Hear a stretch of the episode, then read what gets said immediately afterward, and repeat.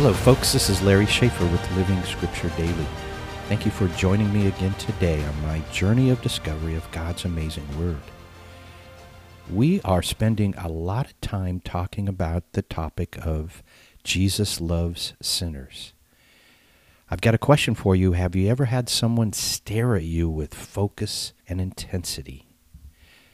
The Bible says in Luke 5, after that, he, Jesus went out and noticed a tax collector named Levi, and he was sitting in the tax booth.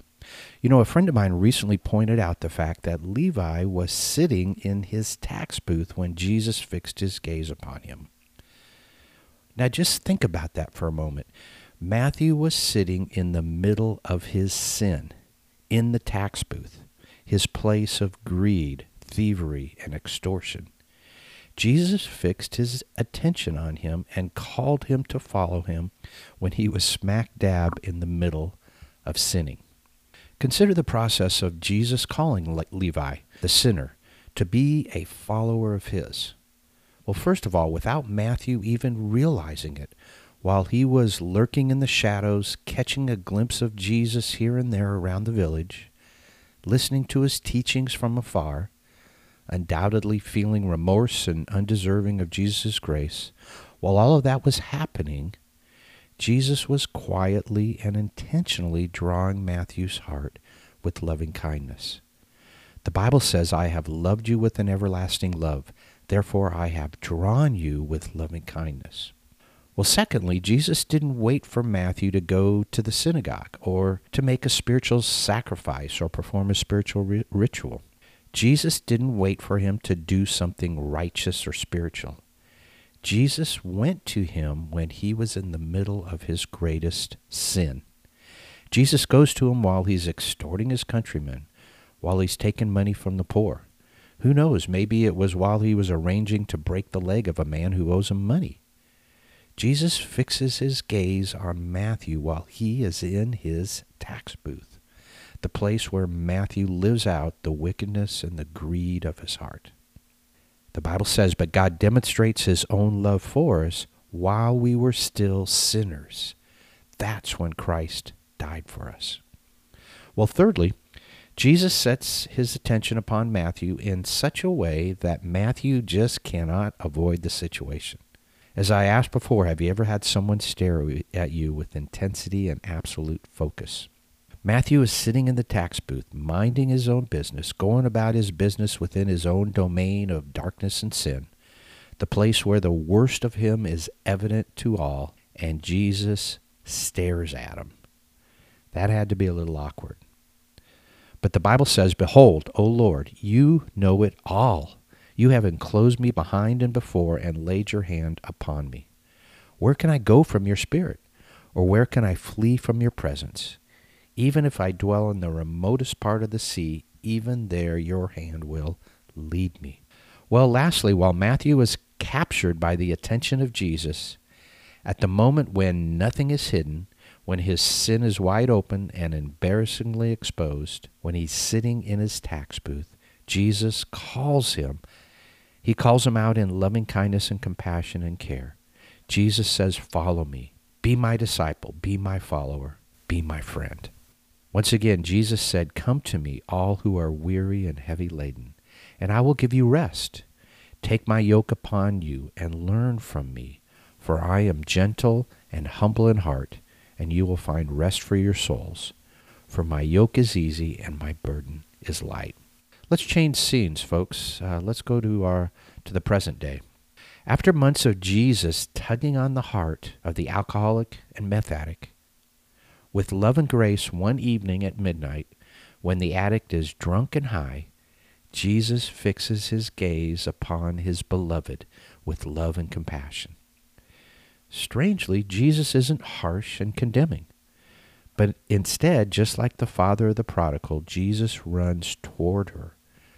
Even while she is drunk and high, he hugs her, he kisses her, he draws her in love. In love and compassion, Jesus whispers in her ear, It's time to follow me. Let's go. You see, Jesus loves her when she's at her worst, in the depth of pain, despair, and rebellion. Well, Jesus continues to speak to her. I'm not going to wait for you to get your life right, or wait until you go to church, or wait for you to meet me somewhere on holy ground. No, right now, in your deepest shame and in worst situation, I love you. I'm calling you. Come and follow me. I want you to be my disciple, my follower, my child, my friend. At the same time, in another place, Jesus is fixing his attention on the prostitute, the stripper, the transvestite, the pimp. In another place, on the proud, the arrogant, the greedy. In another place, he fixes his attention on the thief, the gangster, the multiple felon.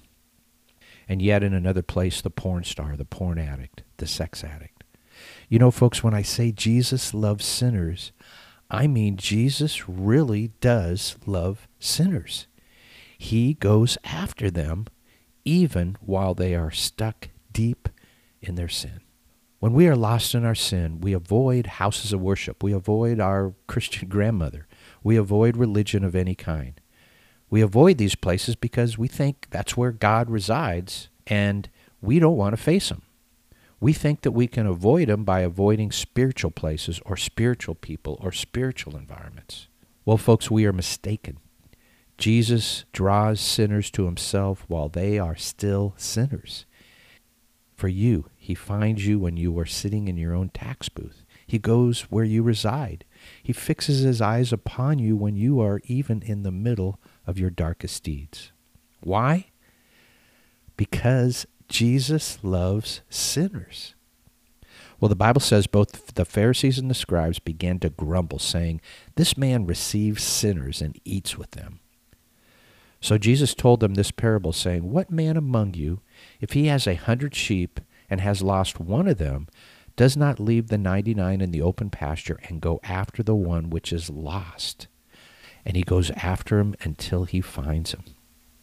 Well, are you the lost sheep of this story? Are you running from God? Are you hiding in your own dark place? Jesus will come after you in love. He doesn't come to torment you. He doesn't come to condemn you.